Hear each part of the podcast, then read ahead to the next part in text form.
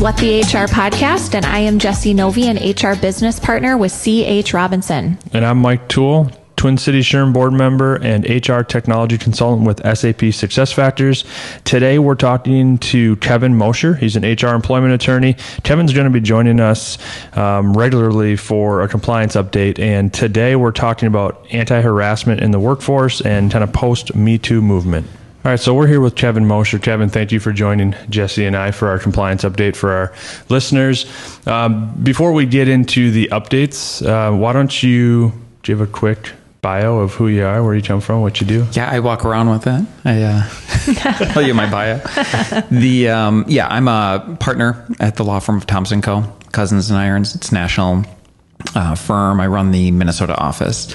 I'm a labor and employment um, certified labor and employment law specialist by the MSBA. They um, make me say it that way uh, when you get the certification. Yeah. So um, I am an HR attorney. So all I all I do is is uh, help employers, companies, organizations uh, understand legal compliance regarding HR employment laws, anything having to do with employees. Yeah. So I want to talk a little bit about HR Genius because that's a program that you created. Uh, before we get into that, like just really quick, your your day to day life. What are you doing all day for your clients? Yeah, all day. Um, when you know we obviously go to court, so I'll go into court, um, represent employers with uh, regard to you know employment lawsuits, discrimination, FMLA, whistleblower, that sort of thing, retaliation. Uh, most most of my day I spend helping employers drafting policies, draft, uh, understanding compliance issues, answering calls, questions, meeting with employers to understand how to deal with difficult employee situations. And there are there are difficult em- employee situations out there, um, quite a bit of them. So you know, it's pretty much that's my day. Uh, just really helping out organizations and, and companies to understand how to how to deal with employees. Great. Um, so today's compliance update, we're going to talk about anti-harassment and the post Me Too movement. Um, tell us, tell our listeners what's new with it. Um, you know, what do companies need to be looking out for, and then you know, what can they do if something does arise?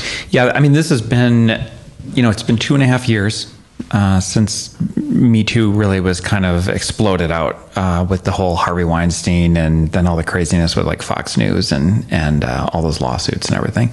So there have been some lessons learned. Um, the last two and a half years, I think a lot of employers around, and not just in Minnesota, but just around the country, have really, not everybody, but I think a lot of employers, there's a lot of movement toward really understanding that having harassment training, having strong policies, pre- uh, preventing or you know trying to prevent uh, harassment and bullying. Bullying is also part of this conversation. Uh, it's not just uh, around sexual harassment, but the you know these issues have been learned by a lot of a lot of employers, a lot of organizations, nonprofits, and that sort of thing, and uh, government agencies as well. And so, you know, I think we continue to learn these lessons. Um, one of the lessons is hey it's just really important from a recruiting standpoint. It's a really important thing from a, a, retention standpoint. The amount of money that that employers are spending on recruiting and retaining employees especially you know we're in a very tight uh, job job market with low unemployment, especially if you're in the professional services industry and you're trying to spend you're spending a lot of money on recruiting highly technical workers, um, and there just you know aren't as many as there are that there might be the need harassment's part of that. Um, having a good workplace, uh, you know, it's not just all ping pong tables and and foosball tables and everything like that. Also, you know, people leave places that that are hostile. And and you don't you just generally don't want that. I don't think that's good economics and i don't think that's good culture. And um, you know it's not good for society and that sort of thing. So i think we there's been some lessons learned and i think there have been a lot of changes for that. Obviously there are a lot of bad actors out there you know individuals um, that are that ruin workplaces for for people. One of the other things we learned is the lawsuits really did not explode out of you know there obviously been a lot of harassment lawsuits the last two and a half years, but the deluge of of harassment lawsuits, it's not been as great as was probably initially feared. Um, mainly because the laws didn't change. The standard of what is harassment, of what is a hostile work environment in the workplace, um, to make an employer liable, so that you could actually sue the employer for for the actions of a coworker or a supervisor, um, primarily with regard to coworkers the laws just really haven't changed. And so, um, you know, as a result, there just, you know, there haven't been that many more lawsuits where you would just say like this huge explosion. Obviously, there's been an uptick. Obviously, just in that uptick is probably primarily because of uh, just more attention being paid to it in social media and people wanting to stand up a little bit more than than in the past. So uh, with that, laws haven't changed, but I think people are more sensitive to it now, or they understand it better. It's more prevalent. Is there any repercussions? So, if, let's say something does happen in the workforce, and it maybe isn't a an act that you can terminate somebody lawfully. Are they still able to fire them?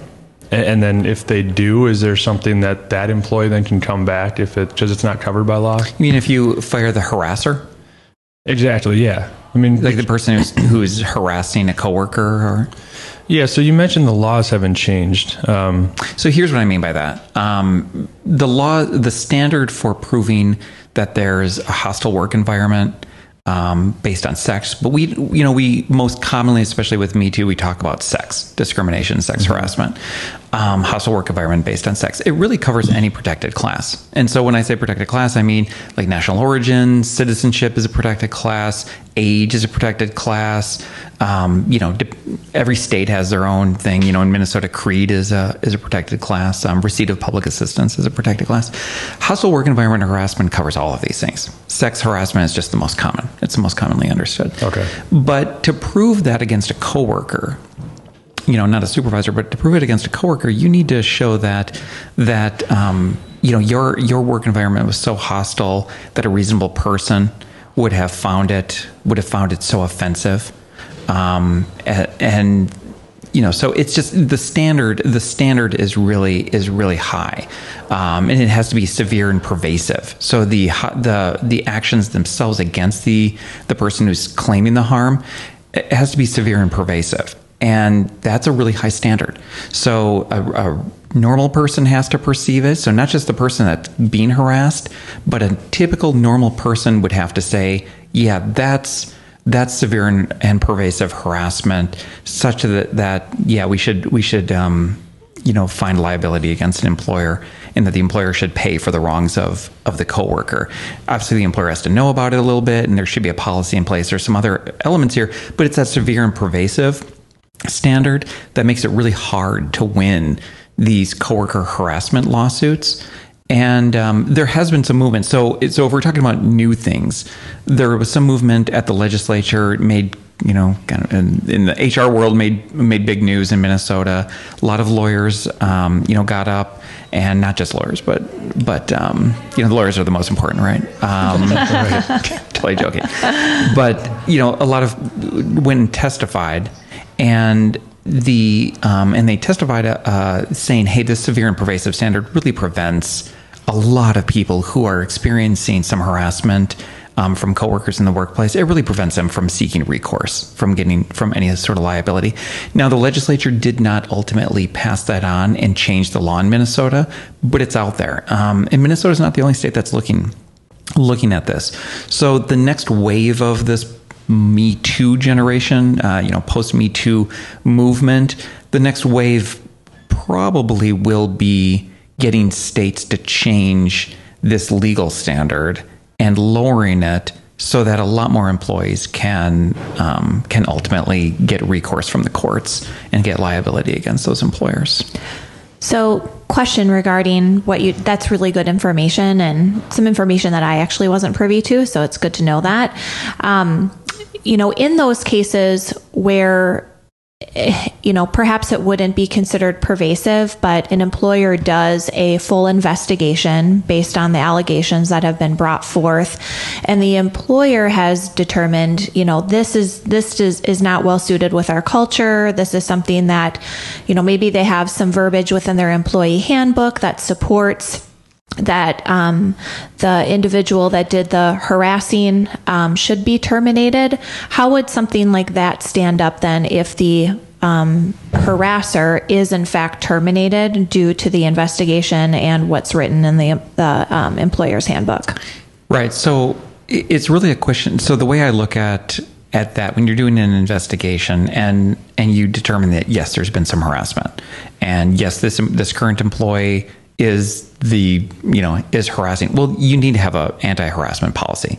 So your policy should dictate the process. It should have a reporting mechanism. All these sorts of things. You have to have that in, in place as an employer. Um, but then, if you do determine that there's harassment, that doesn't automatically mean that you need to fire the person. Um, the way I look at it is that they are risk. And we have a lot of employees that have risky behaviors and everything. But the question for, for you as an employer is for cultural, you know, maybe cultural, maybe legal, is well, what do you what do you want to do with the harasser? Uh, do you want to set Do you want to set a precedent? Do you want to just automatically fire? Um, depending on the level of harassment, most employers will fire the person.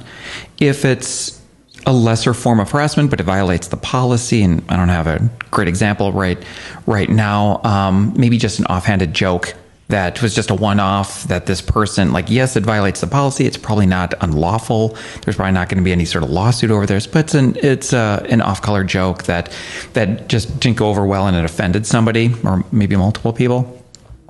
You probably you know you might not feel the need to fire the person. Right. and that's okay. Um, the question for the employer is well what is what are the consequences? What is the recourse that's going to be? And and the the ultimate thing that the employer needs to do is the employer needs to put a stop to it mm-hmm. and try to do everything that the employer can so that this doesn't occur again. Because if it occurs again after like this you know bad joke maybe it's a racist joke whatever it was but if it if it happens again in a few months that's going to be that's going to be a problem. I mean, if there is ultimately a lawsuit because this person just didn't stop, well, clearly the employer didn't do what they needed to do. Mm-hmm. Um, they probably needed to, you know, get rid of the person. Um, but definitely some counseling. I mean, there's a lot of ways that you could do it. It could be counseling, it could be firing, it could be advanced, it could be training, it could be a suspension. You know, sky's the limit on how you want to discipline the harasser. But there's nothing in the law that says you have to get rid of rid of them. Yeah. I think that's important to mention because I know as somebody who's counseled leadership on these types of situations, they oftentimes think it is really a black and white approach. And I like how you mentioned it's kind of dependent on the scenario. Like if this employee has been with the company for a long time, they've been a high performing employee of no reason to believe that this is a poor employee, just somebody who made a poor decision, as all of us, you know, maybe have a history of saying something or doing something that maybe reflecting on, we were like, oh gosh, that probably wasn't the best move. And so the um, you know employee supervisor sitting down and saying, "Hey, we need to address this issue." Maybe putting that person on a performance improvement plan, making sure that the proper training is in place, all of those things before just assuming that termination is the the best option. Agreed. Yeah, it's like I say, the, the key is that you put a stop to it. You're right. And yeah. whatever that means to put a stop to it, if it's public ridicule, if it's training, whatever it is, you want to put a stop to it as the employer. Mm-hmm. And um, so, yeah, yeah, it doesn't, I mean, certainly doesn't, it's certainly not a black and white approach. What is your consultation to employers in those situations that are really small employers with small departments and maybe they have a situation where they need to remove a reporting structure or they can't have two individuals working together, but perhaps there aren't other opportunities in other departments? What have you consulted on in that regard? Yeah, it's, it, it's hard. It's hard with smaller employers where you really can't get the people away um, from one another. Having a conversation with the person, with let's just say the victim in this situation, if it, especially let's just assume it's something pretty serious. Um, having a conversation with the victim about what you know working with him or her on um, you know going forward like what would it look like what would you like doesn't mean you have to do everything that they want but I think bringing them into that conversation and into that decision making is important. They might feel some sort of vindication and some, you know, some sort of like people believe me and that sort of thing. Um, but I mean, if ultimately you cannot restructure the the company and so that the reporting mechanism, the reporting structure, you can't separate the two. Um, it's it's hard. It's really hard. You just need to know that as an employer, you're you're living with that risk and, you know, if it occurs again, it's going to, it could be a pretty nasty um, lawsuit or li- liability. And so in that situation, you might err toward firing the supervisor um, versus at a bigger company where you just might be able to get you know the two away from each other and say and hope that the supervisor through whatever other counseling and training you know never does this again but it is it is hard um, in a in a smaller organization, um, and so most smaller organizations, you know, unless you fire the person, which is often hard in a smaller organization, um, just they do some serious counseling and training on that supervisor and some extra watching and really emphasizing to the the victim in this situation there will be absolutely no retaliation. That person will be fired immediately but but giving them as much assurance and making sure that they have a direct line of communication to you know ownership or senior leadership if assuming there's no HR in um, you know there or the HR department but just making sure that they know that they're protected that even though you can't just you know get rid of the person entirely they're protected and they need to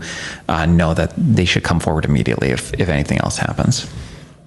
If uh, if something does happen um, and you do get a call and you have to get in there's there's um, a legal issue what should the employer do on their side you know in between events or you know during the investigation? Like what, what should they do to prepare? Like what would you like to see if something comes up? Yeah so one of the i mean the way you so if you get an, uh, an allegation uh, complaint of of harassment depending on you you want to get the initial story on it um, and I'm not saying the full story, but just an initial feel for it. Is this touching? Is this just a, a bad pass at somebody? You know, he asked, they somebody asked on a date. Is it innocuous or is it pretty serious? If it sounds like it's potentially serious, um, what you might want to do is immediately just um, throw water on the on the situation and and temporarily suspend the accused and you know you might want to talk to him and say look we just procedurally we just need to remove you from the situation we need to do an investigation into this um, a lot of uh, companies will will try to suspend the accuser or the the accuser themselves. Not a good idea. Um, we don't want to do anything that's potentially adverse and uh, to that to that person. We want to encourage people to come forward. We don't want to discourage them. Um, and even if it's paid time off, it it's not necessarily in still feels like a punishment still a feels bit. like a punishment. Yeah. Yeah because yeah, you know for whatever people like to to come to work they feel like they should. So so i would um, if it sounds like it's potentially bad um, then i would suspend temporarily the person who's accused. And and you might say look with or without pay depending on the outcome of this investigation.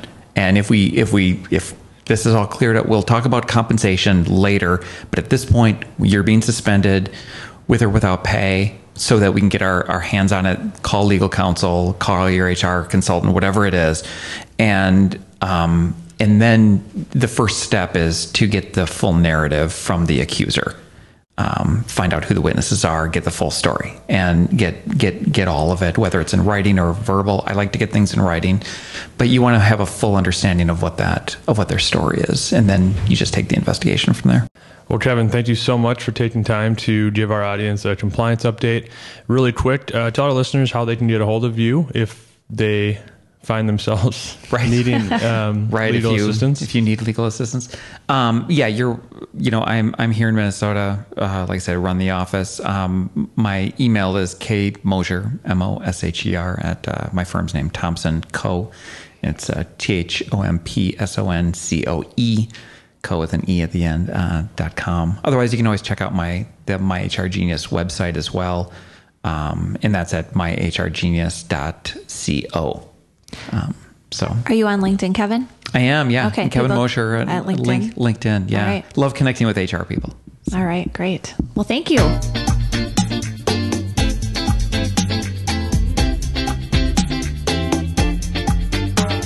Thanks for listening to this episode of What the HR. If you want to hear more episodes like this, be sure to subscribe on iTunes, Spotify, Stitcher, or whatever platform you're listening through now. If you enjoyed the podcast, do us a favor and share with your network, your boss, your CEO. Help us get the podcast in front of anyone who wants to know what HR looks like when it's done well. Also, if you have suggestions for show topics or people you'd like us to interview, please email Mike and I at podcast at tcshrm.org. That is podcast at tcshrm.org. If you want to find out more about Twin Cities SHRM or upcoming events, please visit our website at tcshrm.org. You can also follow us on LinkedIn, Instagram, Facebook, and Twitter. Finally, if you're not already a member of Twin Cities SHRM, please use the code WHATTHEHR at checkout to receive $20 off your membership. Thanks for listening, and we'll see you next episode.